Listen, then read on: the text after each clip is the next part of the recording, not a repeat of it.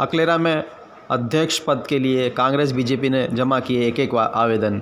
नगर पालिका में उपखंड अधिकारी ने लिए आवेदन। प्राप्त जानकारी के अनुसार अकलेरा में नगर पालिका अध्यक्ष पद के लिए दा, दावेदारों में कांग्रेस की ओर से विजय लक्ष्मी यादव और भाजपा की ओर से कैलाशी बाई ने अपना आवेदन प्रस्तुत किया है। यहाँ दोनों की ओर से एक एक ही आवेदन प्रस्तुत किए गए हैं। ऐसे में सुबह 10 से दोपहर तीन बजे तक के निर्धारित इस अवधि में दोनों की ओर से नामांकन दाखिल कर दिए गए हैं। ऐसे में अब अध्यक्ष पद के लिए सात तारीख को चुनाव होंगे।